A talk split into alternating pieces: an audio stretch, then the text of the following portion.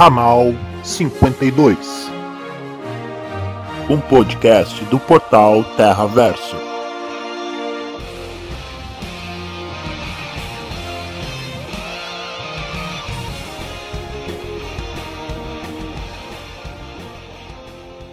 Tá no ar o nosso terceiro episódio do podcast do Terra Verso, Ramal 52. Cara, que semana do caralho pra descer, né, cara? Poxa vida, rolou a San Diego Comic Con e esse é o tema central do nosso podcast hoje. Vamos falar sobre San Diego Comic Con e tudo que a DC levou, tudo que a DC apresentou nesse evento que foi fantástico para DC, né? Não tivemos nada da Marvel ah, por causa da, das questões de Guerra Infinita e tal, e a Marvel acabou não levando coisas de live action, né?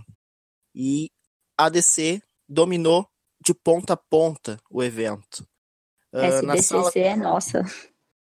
DC é nós, é nós que voa na DC. Então, na sala com a gente aí, Gabriela Orsini. E aí, pessoal, tudo bom? Bem-vindos a mais um podcast aí. Muito animada com todos os anúncios que tiveram na San Diego Comic Con. Espero que esteja todo mundo feliz com o que vem por aí também. Isso aí, eu tô muito empolgado, para falar a verdade. Ai, ai. Rodolfo? Olá, olá, ouvintes, e eu já digo que desde agora eu já tô gritando Shazam. ai, nossa, meu Deus, esse filme, meu Deus, não sei. Eu tô tão empolgado para falar desse filme que é melhor eu segurar minha empolgação, assim, esperar um pouquinho, porque, meu Deus, cara, o que, que a DC tá fazendo, né? Uh, Ricardo, Ricardo, estreante no podcast, estreante no Ramal 52. Fala aí, Ricardo.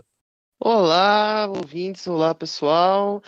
Cara, empolgação acho que é a palavra que define tudo o que a gente está sentindo, né?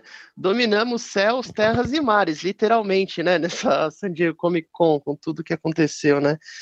E eu também estou empolgado, não só com os filmes, mas também com as séries, né? Essa plataforma da DC que está para surgir, tá vindo com o pé na porta, né? Pô, verdade. Nossa. Imagina reunir todas as produções que a DC já fez em uma única plataforma, né?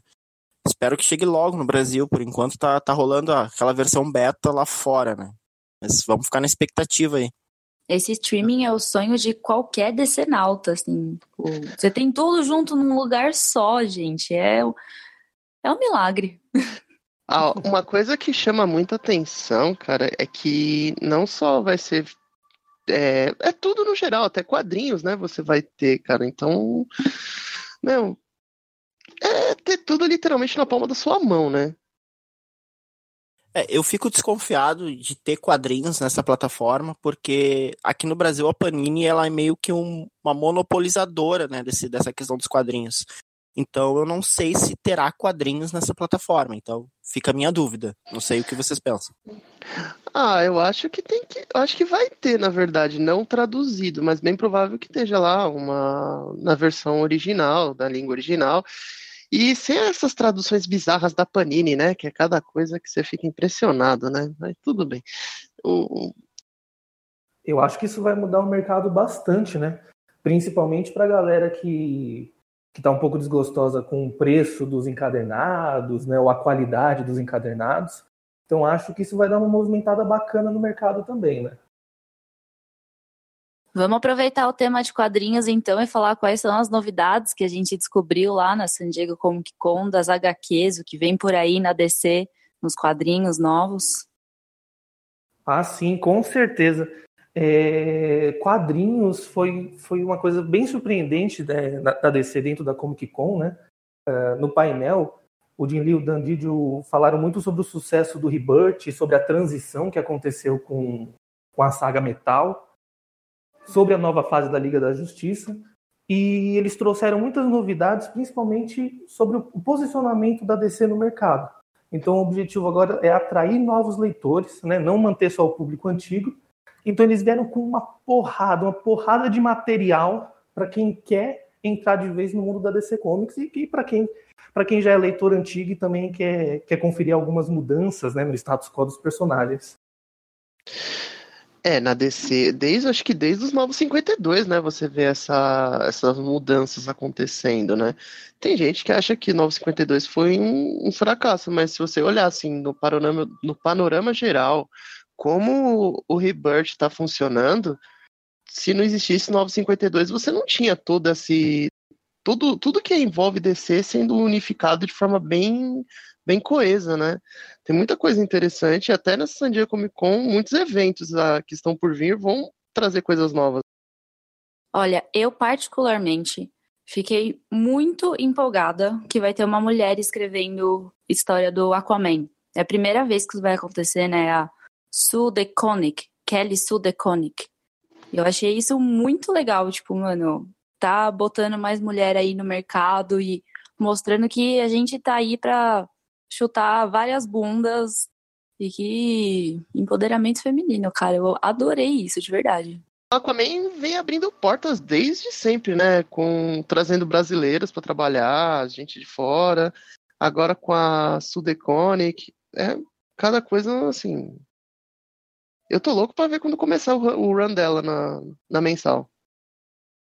E outra coisa também, né, previsto para novembro, dezembro, a de Willow Wilson já entra também escrevendo a, o run dela na Mulher Maravilha, que também vai ser uma coisa impressionante.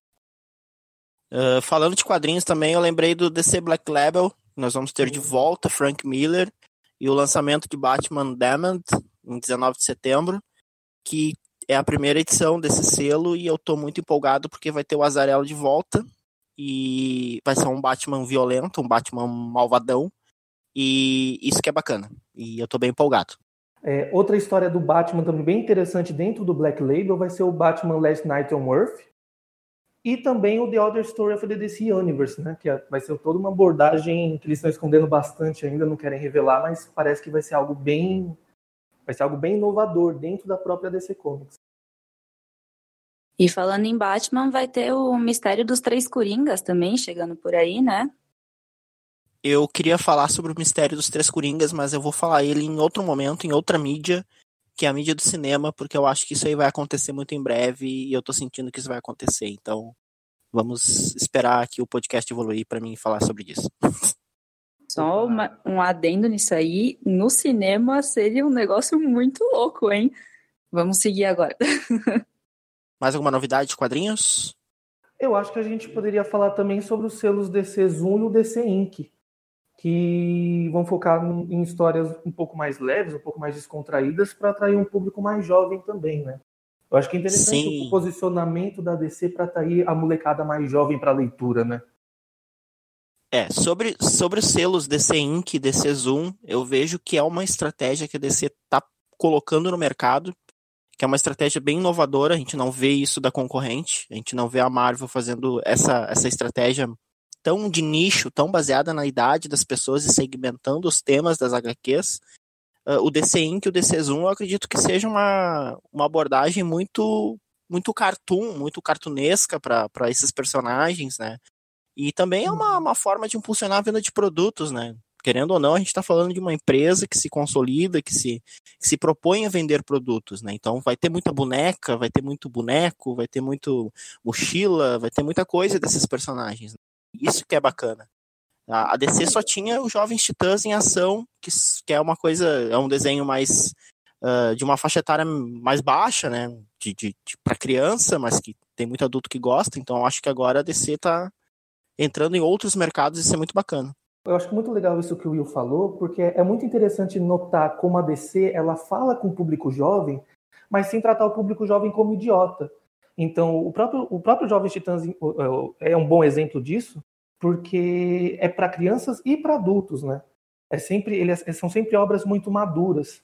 E principalmente nessas linhas agora DC Zoom e DC Inc., como a DC aproveita do espaço que ela, que ela abre nessas linhas para dar voz para as personagens femininas é, do, da, da, editora. Então, vai ter muito produto do, sobre a Canário Negro, sobre a Arlequina. Eu acho muito interessante como, como a DC usa essa, essa ponte para construir é, é, esse público e para e, e para tocar em questões, acho que importantes, né? E falando em DC Inc. e Jovens Titãs, a gente não pode esquecer que o nosso Gabriel Piccolo brasileiro vai estar tá lá escrevendo, né? Ele tá fazendo agora a história da Ravena para DC Inc, tá começando lá, então vem material nacional, né? Querendo ou não, por aí. É importante lembrar disso. Tem uma série nova de Shazam também, né? Teve uma série live action do Shazam, se eu não me engano, em 1960 e 70, não lembro. Mas era uma série bem engraçada, assim. Era bem. Estilo Supergirl 84, assim, sabe? O Shazam que dava tiro. Exatamente. Esse Shazam aí. Que jogava, que jogava os criminosos da, da, do oitavo andar do prédio. Era muito engraçado. Sim, ele tinha um cara que andava junto com ele, que era tipo o mentor. Acho que era o mentor o nome do cara. E era ele o mentor, sabe? Era muito engraçado isso. Vamos aproveitar o tema séries, então, e falar de todas as novidades de séries que a gente viu na San Diego Comic Con, porque, olha, teve trailer de tudo.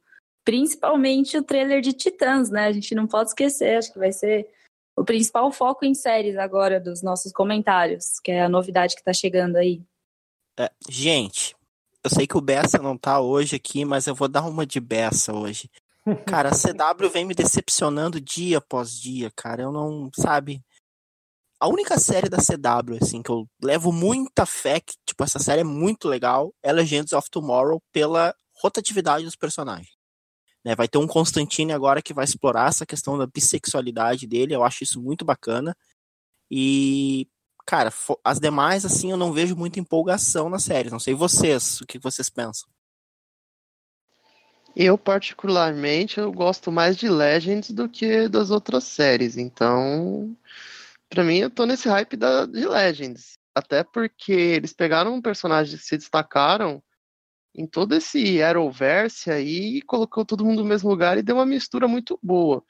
O Constantine é, é um não foi nem a série em si que deu, se destacou tanto, mas o que o ator fez, né? Tanto que ele ganhou oportunidades. E eu espero que depois dessa temporada do Legends alguém pense em alguma coisa assim, uma série do Constantine, né? Já que vai ter Monstro do Pântano mais pra frente aí. É, infelizmente, eu vou ter que concordar com o Bessinha.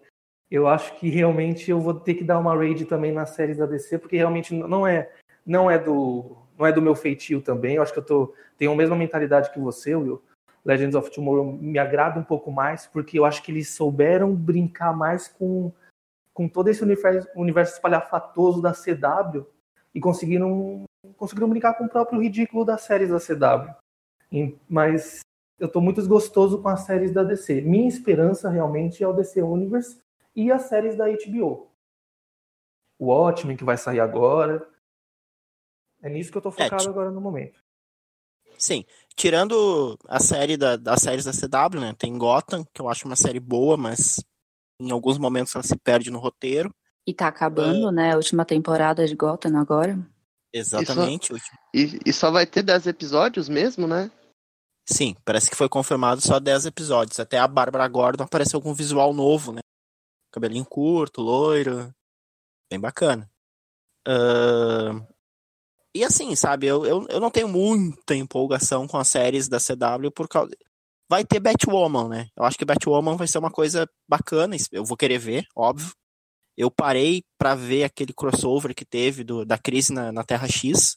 Juntei os quatro episódios e vi, porque eu queria muito ver, queria ver como funcionava aquilo, eu achei muito legal. Acho que teve uma pegada bem Legends of Tomorrow ali, então por isso que eu continuei vendo. Em crossovers uh, mas... eles mandam bem, né? Se for pensar. Sempre que tem algum crossover entre as séries, é um episódio bacana. Eu acho que a cereja do bolo é o crossover nas séries da CW. É quando eles começam a unir esses, esses universos e colocar eles para conversar. Então, eu não deixo de ver quando existe esse crossover. Então, eu acho muito legal. Já que você falou da Batwoman, é... tem que lembrar também que foi confirmado a primeira heroína trans, né, do, do universo live action aí da DC, que vai chegar na, na série da Supergirl. Vai ter a Batwoman, né, que é uma heroína assumidamente lésbica. E eu li hoje que vai ter um personagem LGBT em The Flash também. Então, tipo, é legal ver que tá tendo um boom aí de representatividade nas séries e isso é muito importante. É, isso é uma tradição da DC. A DC não, Não ia, de, não ia fechar os olhos para essas questões. Eu acho muito legal debater isso, colocar isso em pauta e colocar isso nas séries, né, com os personagens, né? A gente vive num mundo nerd que é um mundo muito fechado, de pessoas muito conservadoras, de não entender né, a, a, visão do outro ou não se colocar na posição do outro. Então, a gente vê que as séries elas estão abordando dessa forma, né? E não só as séries, mas também os quadrinhos, né? Eles conversam também com essa questão, né? Eu acho isso muito legal.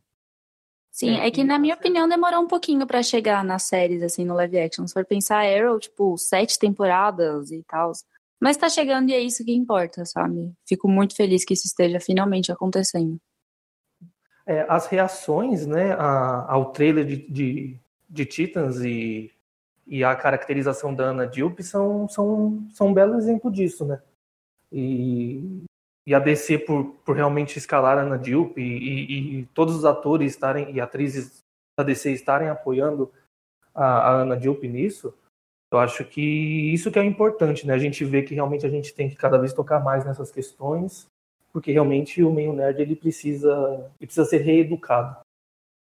E é bonito ver essa união de todo mundo, né? Tipo, você faz parte da nossa família agora, a gente vai te defender, não importa do que falem. Nossa, até arrepia, de verdade.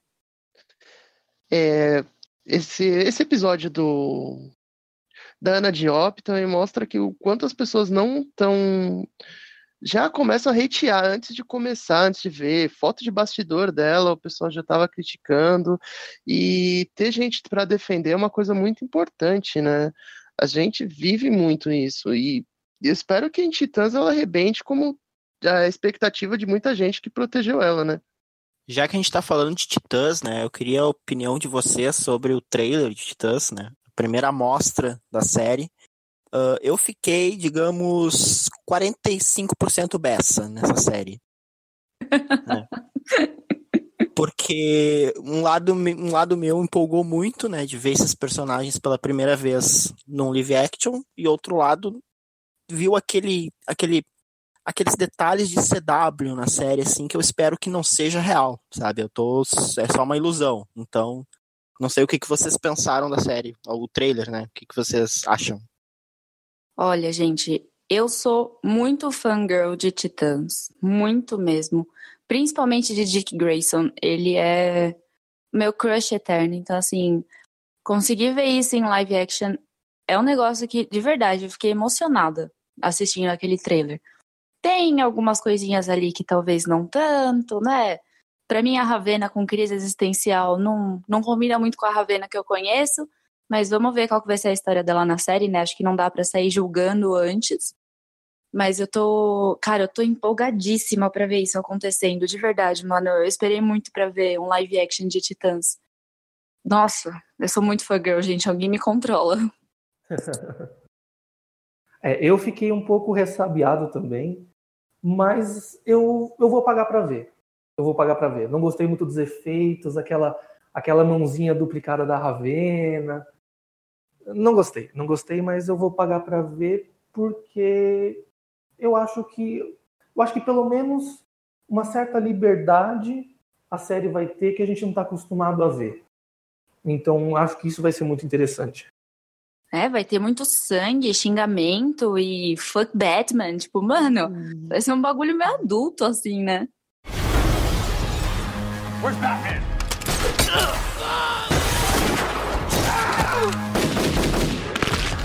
Fuck Batman. É uma coisa que vem acontecendo nessas séries, até uma série da concorrente muito que anda fazendo sucesso, é essa coisa de ser adulto, né?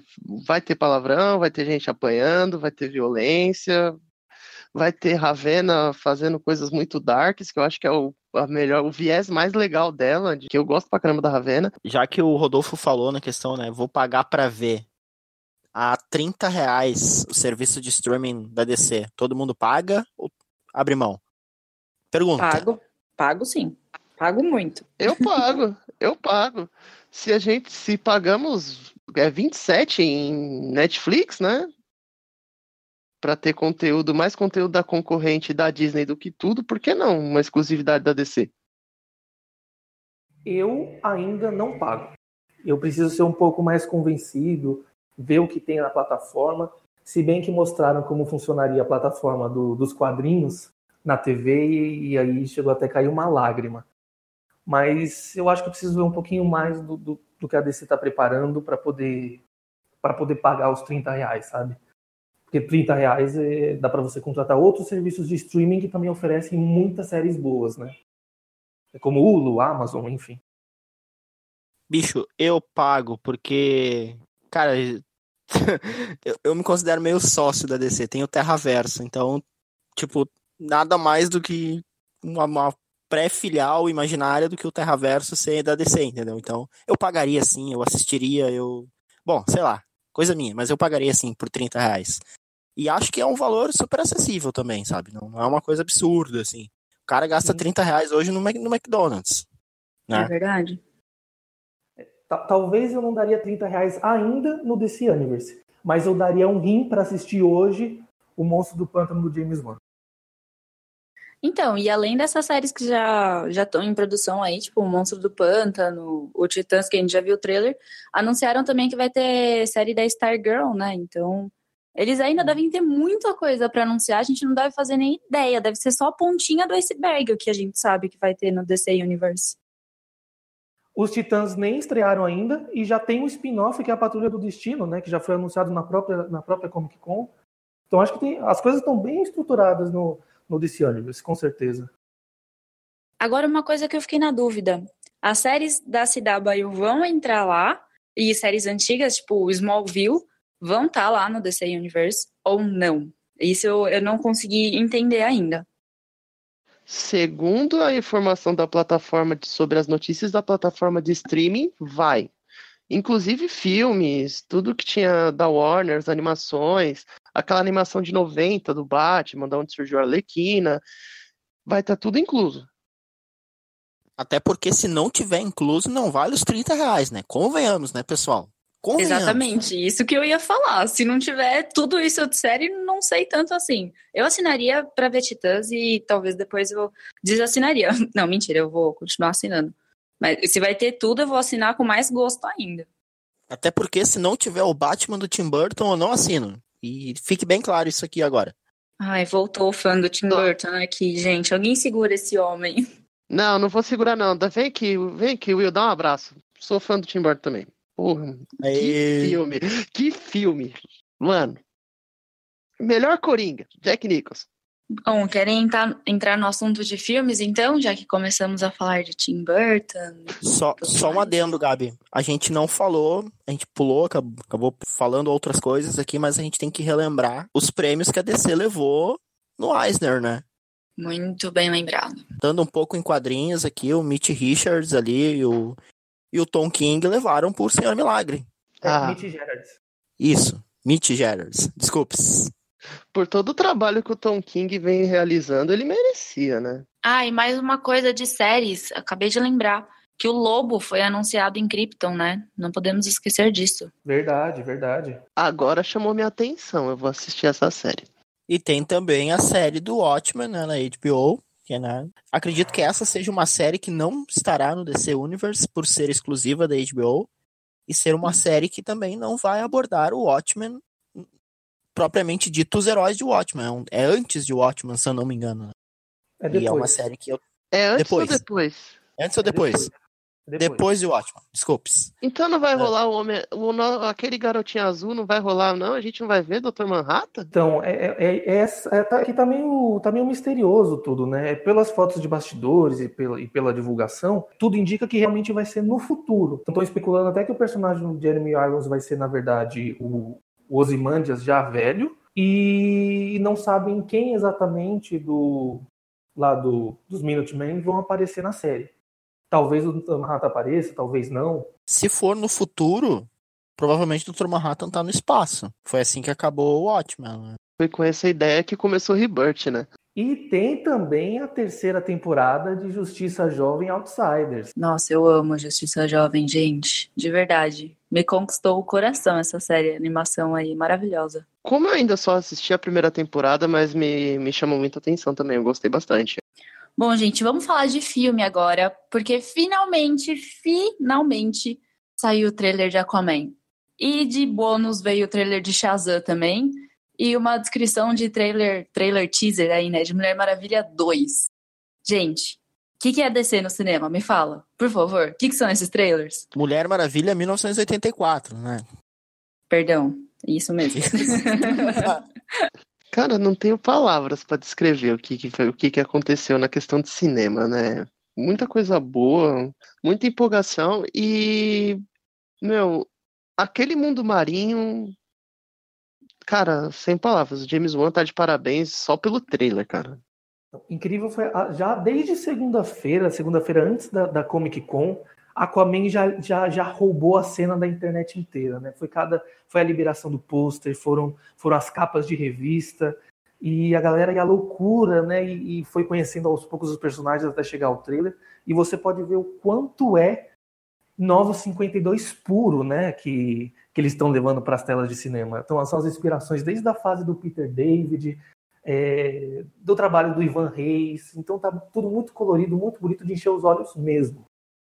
Ai, gente, esse filme do Aquaman vai ser uma revolução no cinema pra gente, né? De verdade.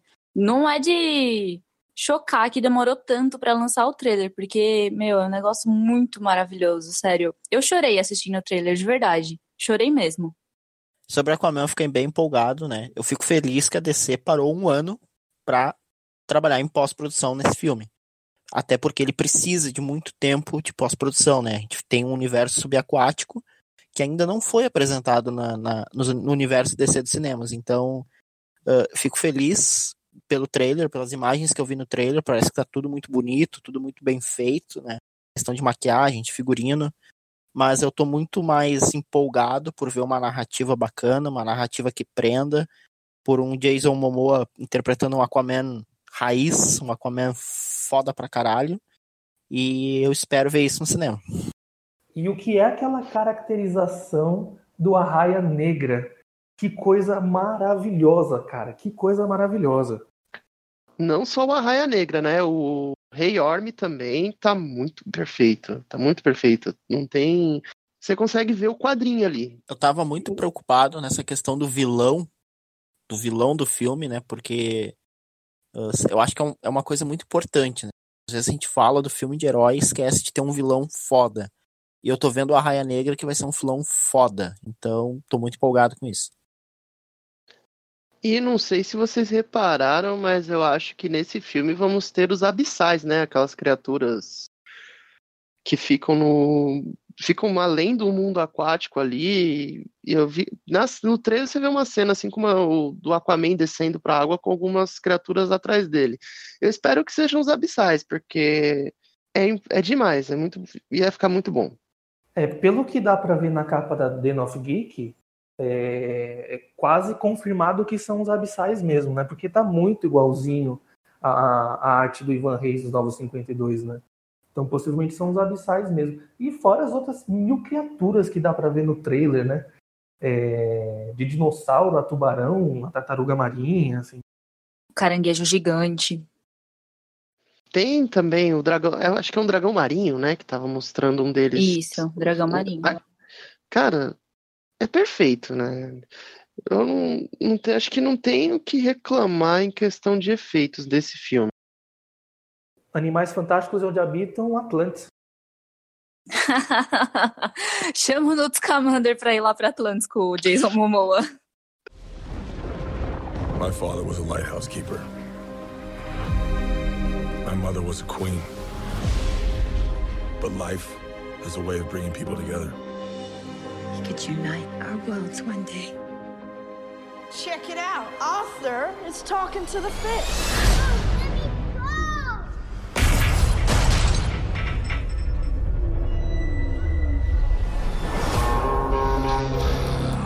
They made me what I am.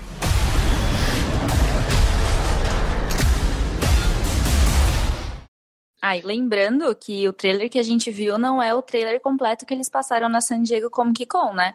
Porque nesse tem o uniforme clássico do Aquaman. E a gente ficou sem ver essa pérola. Vai ficar a surpresa pro próximo trailer ou só pro cinema mesmo. É, eu espero eu faço... que não liberem outro trailer essa cena. Eu, eu espero que deixem pro filme mesmo pra gente chegar lá e, e ter um infarte na cadeira. Eu faço questão de assistir só no, na- no filme. Eu não quero ver mais nada além disso, cara. A única coisa que me dá medo nesse filme é, é como eu disse, né? O visual tá muito do caralho. Eles deixarem de lado a questão do roteiro, né? Forçarem ali um romance com a Mera, daqui a pouco superficial, um relacionamento com a rainha superficial. Então, eu fico muito curioso pra ver como vai se desenvolver essa trama do Aquaman. Olha, eu diria que o relacionamento com as mulheres, pelo menos dada as atrizes que estão interpretando, tanto a Mera quanto a Atlanta, que é Amber Heard e Nicole Kidman, elas não deixariam ficar um- uma coisa superficial. Porque as duas são super empoderadas, fazem parte do movimento. Então eu não acho que elas iam deixar só, tipo, conversinha para as duas, sabe? Eu, pelo menos é o que eu espero que elas tenham batido o pé e falado, não, somos guerreiras e é isso que a gente vai ter aqui. O nosso relacionamento vai ser, tipo, foda, entendeu?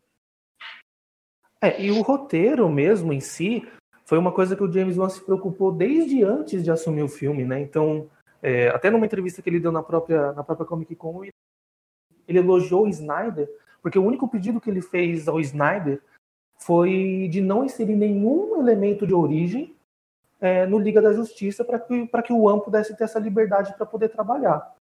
E, e eu acho que ele, ele com certeza deve ter usado esses elementos todos para ele poder construir uma história que fosse, fosse, épica, fosse épica mesmo, né?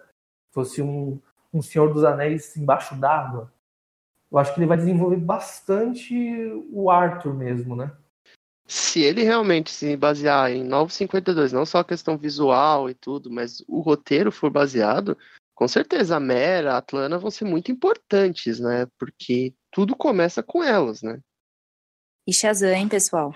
Cara, Shazam, mano. Eu acho que é- eu acho que é o filme que eu mais espero assim pro ano que vem, porque tudo que ele significa e até essa relação dele dele ser uma criança, uma criança não, um adolescente e a- que, é- que se torna um adulto, ele lembra muito o que nós, quando éramos adolescentes, víamos dos heróis. Então, a minha expectativa pra esse filme é das melhores possíveis. Cara, Shazam eu fiquei muito empolgado. Não tem como esconder essa empolgação, né? De ver.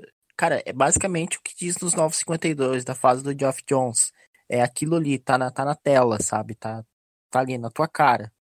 E, cara, tá muito, tá muito bem feito, muito bem produzido, muito bem baseado na HQ, sabe? E se seguir a fórmula da, da HQ, velho, vai ser sucesso na certa. Tá muito empolgante o trailer. Tá mesmo. Uma, uma coisa legal, né? Do, é, a gente chegou até, acho que, conversar isso quando a gente ia gravar o podcast do Superman, que a gente falou sobre, sobre a origem do Shazam e tudo mais. E quando o Shazam surgiu, né, lá atrás na Fawcett Comics, ele conseguiu bater de frente com as lendas do Superman, porque era um personagem que ele conversava com as crianças, né? Então as, pessoas, as crianças se reconheciam no Shazam porque era uma criança que virava herói. E isso o Superman não tinha. Ele é o Clark Kent que, que, que era o super-homem. Então as vendas do Shazam aumentaram muito porque as crianças elas se reconheciam no personagem, viam os dilemas do personagem. E o trailer de Shazam traz muito isso. Ele tá, tá muito criança, né? É, ele faz a Foz Dance, ele, ele inclui um monte de elementos, fala de Game of Thrones, então acho que ele vai levar essa criançada de novo em massa para o cinema. E, mas eu acho que a história ela não, não vai ser imatura. Eu acho que ela vai ser uma história madura mesmo. Dá para ver que, que não vai ser só uma comédia pastiche, né? Eu acho que tem vai ter muitos elementos trabalhados ali no meio desse de todo esse cânone do personagem. E eu acho que isso que vai ser bem gostoso de ver, sabe? Essa alegria de uma criança sendo herói. Isso vai ser sensacional. É, esse paralelo aí da criança que vira adulto para ser herói é o que vai conquistar, já conquistou, né? Tipo, você vê isso nitidamente no trailer. Tipo, é maravilhoso você ver uma criança num corpo de adulto com superpoderes e como ela se diverte com isso e você se diverte junto.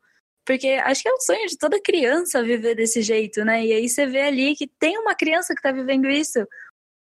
Cara, eu tô falando com um sorriso no rosto, porque esse trailer foi, tipo, muito bonitinho, muito Uhum. incrível, assim, sabe?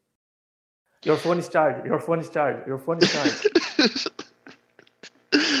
Uma coisa que é legal para se ressaltar, o que torna essa, essa visão do, de, uma, cri- de um adulto sendo uma criança é o ator que o interpreta, né? O Zachary Levy foi assim, poucas cenas assim com ele, mas você percebe que ele levou a sério o que é o Shazam. Ele foi ali, ele, você vê que ele tem essa, essa, essa desenvoltura de uma criança, mesmo sendo um adulto. E acho que a pegada do filme vai ser essa. Ele vai, vai mandar muito bem. E, e eu espero que tenha alguma coisa dele com o Superman, até porque nos quadrinhos o Billy Batson tem uma relação com o Superman e até falaram que o Henry Cavill apareceu nos, nas gravações. Espero que role mesmo essa interação. É, hoje começou a rolar um rumor, né, ainda nada confirmado, de que uma das cenas pós-créditos teria a presença do Superman e do Shazam conversando no topo de um prédio. Possivelmente um, um convite para a Liga da Justiça, talvez. Não sabemos. Sabe Mas o Zachary, Levi, tá... Zachary Levi eu sou fã desde Chuck, eu sou muito apaixonado por esse homem. Desde Chuck eu sou, eu sou tremendamente fã dele. Somos fãs dele. Eu adoro esse ele também, ele é muito bom, velho. Sabe que eu tô vendo que o universo DC ele tá se baseando muito nos 952, né?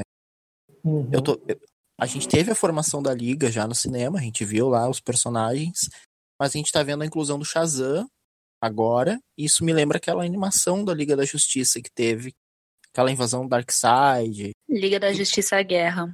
Liga da Justiça Guerra, exatamente. Eu amo. O Shazam participa Sim. dessa animação. Eu vou ter que dar um passo para trás aqui, porque eu critiquei muito o uniforme do Shazam, né, nas imagens que saíram. E... Retratação, retratação. É, gente, eu vou ter que pedir desculpa. No trailer ah. ficou bem da hora, viu? Eu gostei. Você Ainda criticou... tá meio estranho. Gabi, você, você criticou a beça, o uniforme do Shazam. Sim, eu critiquei a beça. Beijos, Bessa. Bessa. Eu sei que tá ouvindo a gente aí agora.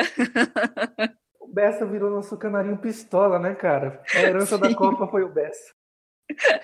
O, os ouvintes devem estar se perguntando por que, que o Bessa não está presente hoje. Bom, o Bessa recebeu um convite do Murilo Benício para tomar um café, uma cerveja, sabe? Infelizmente eles acabaram saindo hoje, então a gente tá é. o Bessa. Um beijo é. pro Murilo Benício também, que tá ouvindo junto com o Bessa é. no podcast. É, eles devem estar eles devem estar rindo e ouvindo o podcast, rindo tomando champanhe em Paris, né? Agora o, o cara, o Shazam, eu acho que eles pegaram o herói certo, o ator certo e vai mandar bem porque a DC tem um herói para cada tipo de público. E eles pegaram o herói perfeito para o público infantil.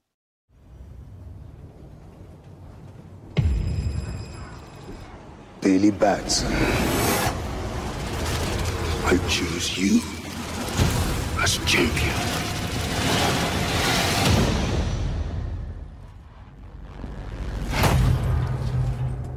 Hello? Say my name so my powers may flow through you. But I don't know your name, sir. Shazam. You for real? Say, okay! Shazam?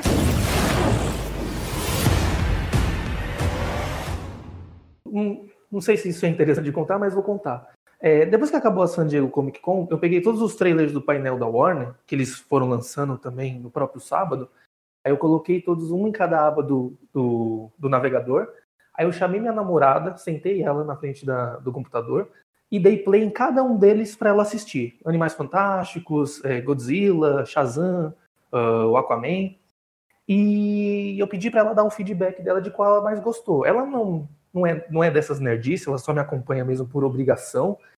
É, e o que ela mais gostou foi Shazam. Foi o único que ela pediu para ver de novo, é, porque ela achou muito divertido. Então, o trailer do Shazam realmente está muito atraente, está seduzente, né? Justamente por essa, esse uniforme é, tão, tão cartunesco, é, essa vibe toda, né? Eu acho que está muito seduzente, muito atraente, justamente é, o, que, o que a DC precisa para levar um público novo para o cinema, né? Conquistar o público jovem, né? Do mesmo jeito que eles estão fazendo aí nas HQs com esses selos jovens, tem que chamar os jovens para o cinema também, né? o trailer de Shazam tá tão atraente quanto o trailer de Esquadrão Suicida, né, pessoal? Cara, não brinca. Chuta que é macumba. Ah, eu, vocês podem me bater, mas eu gostei pra caramba desse Esquadrão Suicida, vai. Nossa, é o Bessa Reverso. É o Bessa da Terra 2. Ó, é, Terra. Mas tem uma, eu tenho uma explicação bem particular, porque eu li muito Esquadrão Suicida. Sim, dos tempos que eu fui lendo quadrinho. Eu nunca achei coerência, porque é tudo aleatório. É um grupo aleatório, uma missão aleatória e tá tudo meio que jogado, sabe? Para mim é sempre muito jogado. Quando eu vi no filme, vi que, tipo, tem uma organização, para mim foi legal. Pronto, eu achei da hora isso aí. Eles colocaram meio que um, uma ordem nos fatos. Mas sobre os trailers, vocês gostaram mais do Aquaman ou do Shazam?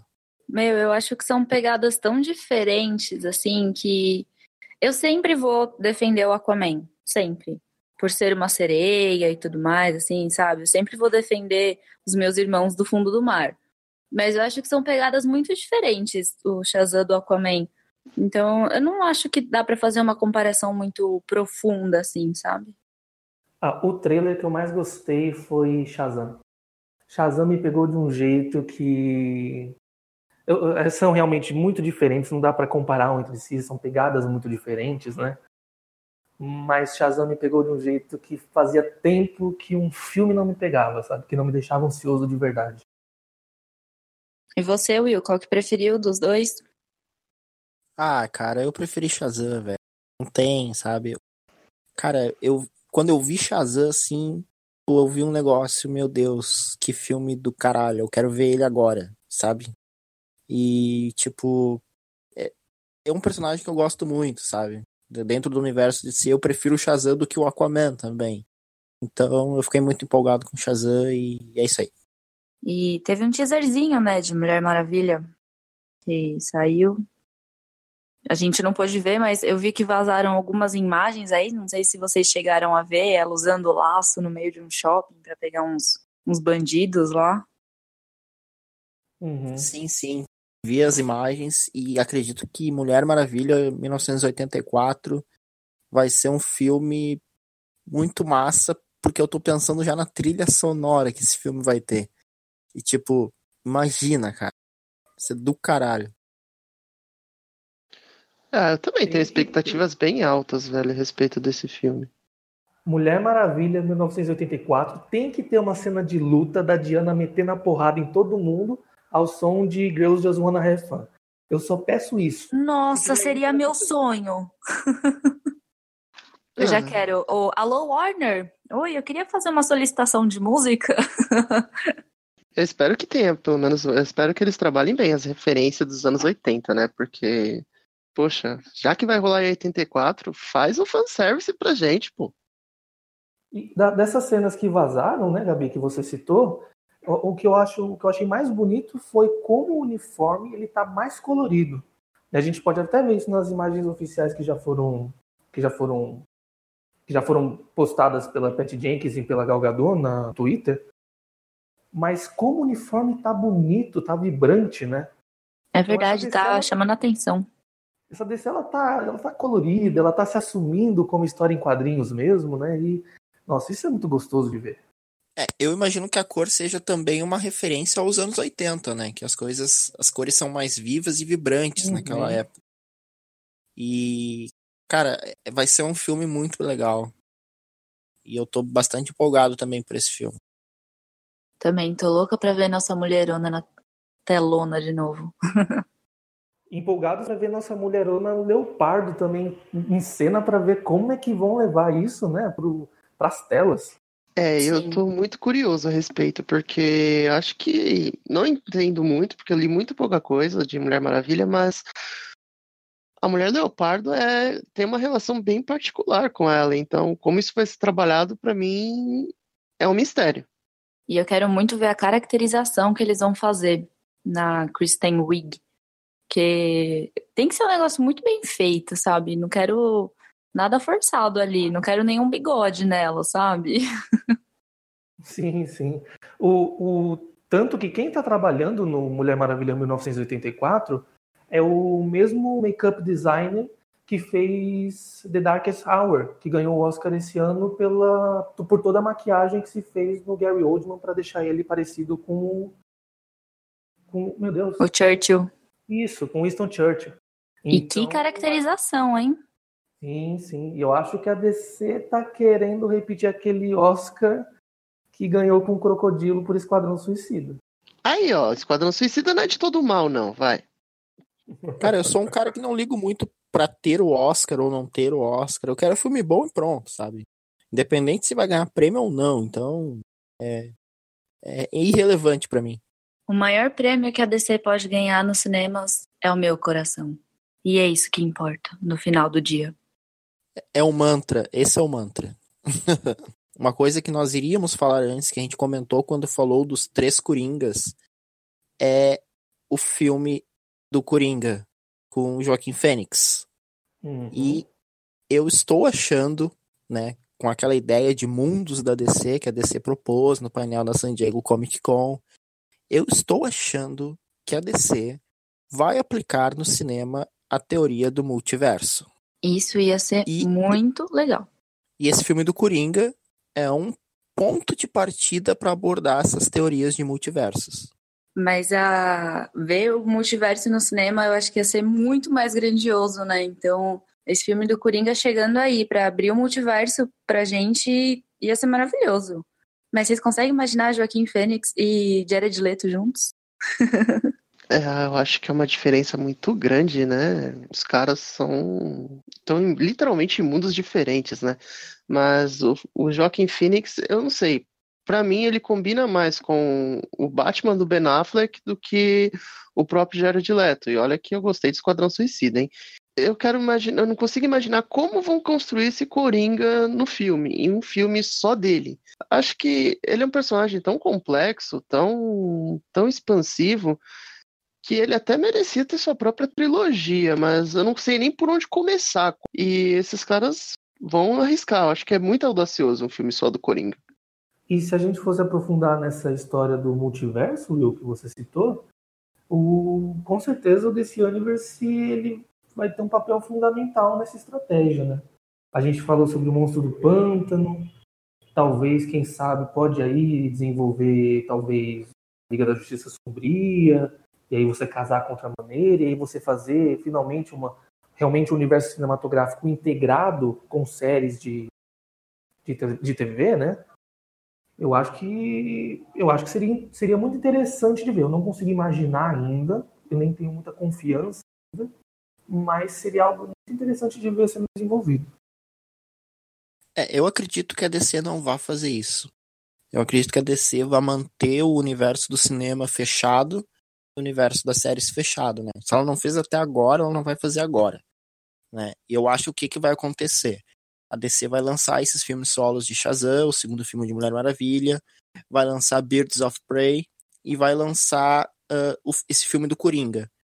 Uh, futuramente ela vai lançar o Novos Deuses e daqui a pouco vai ter um gancho anterior, anterior apresentando o Darkseid em algum filme da Liga, ou talvez Tropa dos Lanternas Verdes, então, claro, eu tô falando aqui várias explanações de filmes que estão para sair, né? Então, eu fico imaginando como eles vão se ramificar, né? Como eles vão se interligar e isso ser uma coisa que converse com o universo, né? Se converse com as coisas que já foram feitas.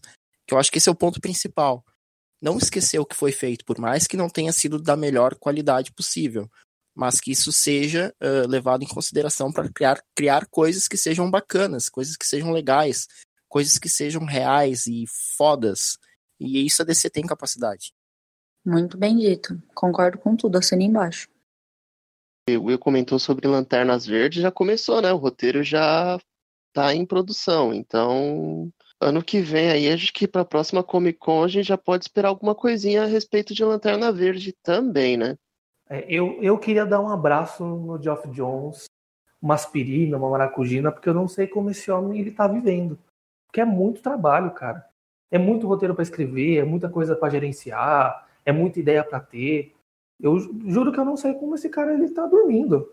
Ele foi a melhor decisão para um roteirista de Lanterna Verde, porque é o cara que melhor trabalhou o personagem nos quadrinhos.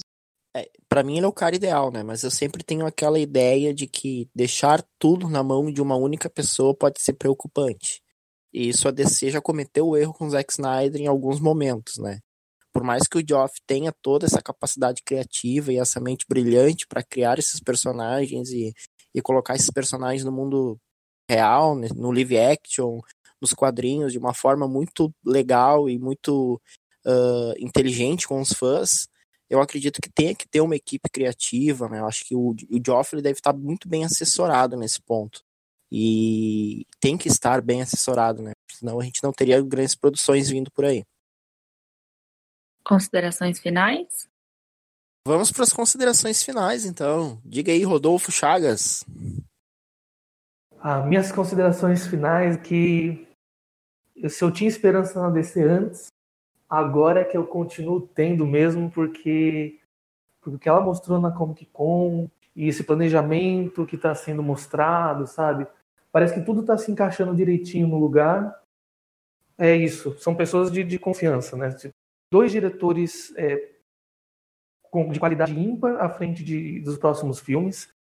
Pat Jenkins e Gal Gadot retornando uma dupla bem sucedida. É, os quadrinhos também estão bem encaminhados, as séries, as animações.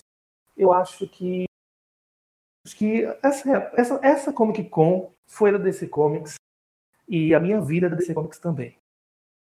Um beijo. Que declaração de amor, hein? Soltam evidências no fundo para quando ele estiver falando. Nossa, Evidências é a, é a minha música de crush com a DC, sem dúvida. Considerações finais, Gabi Orsini. Olha, realmente San Diego Comic Con foi nossa, foi a DC dominou ali geral. Vem muita coisa boa por aí. Agora dá para ver que parece que eles sentaram, todo mundo ali falou: "Vamos colocar tudo em ordem aqui, fazer um cronograma, uma planilha no Excel para a gente entender o que está acontecendo, o que vai encaixar onde. E as coisas estão encaixando e dá um quentinho no coração tão gostoso ver que as coisas estão indo para frente depois de uns trancos e barrancos por aí. Então, a San Diego Comic Con veio para aquecer o coração dos fãs da DC e com certeza ela conseguiu fazer isso. Eu fico imaginando, né, o Jones ou algum outro diretor chegando na equipe criativa e dizendo, o pessoal lá se quebrando, tentando pensar. E aí chega o cara e diz: "Espera aí, vamos abrir uma planilha no Excel aqui para colocar os dados". E aí o universo começa a se. Exatamente isso. Abre ali o Excel e vai colocando tudo bonitinho.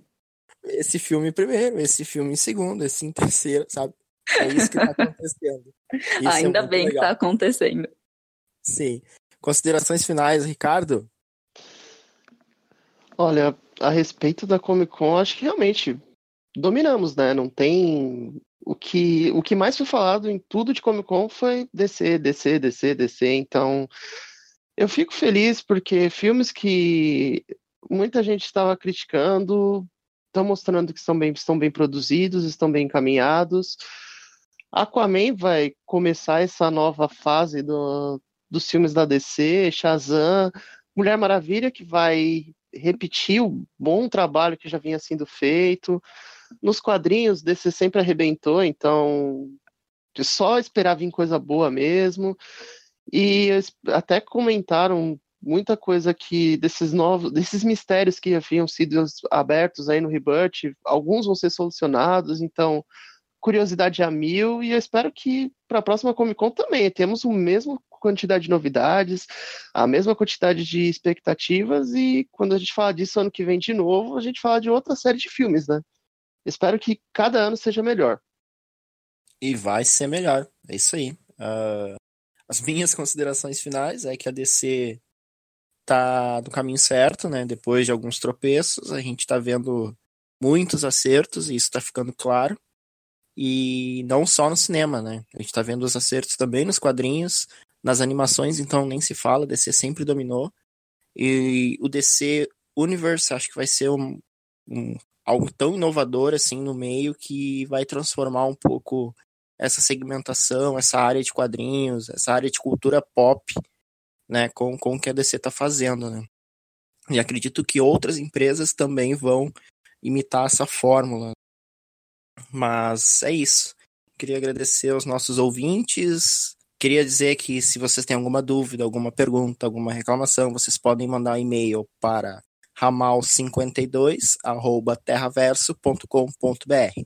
Ramal 52... Mandem sugestões de pautas também. Desculpa, Will, fala de novo.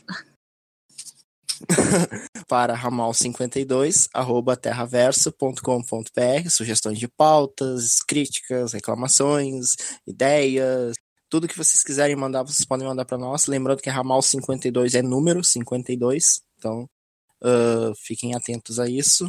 E queria agradecer de novo vocês estarem ouvindo a gente nesse é o nosso terceiro episódio. E é isso aí. Grande abraço. Falou.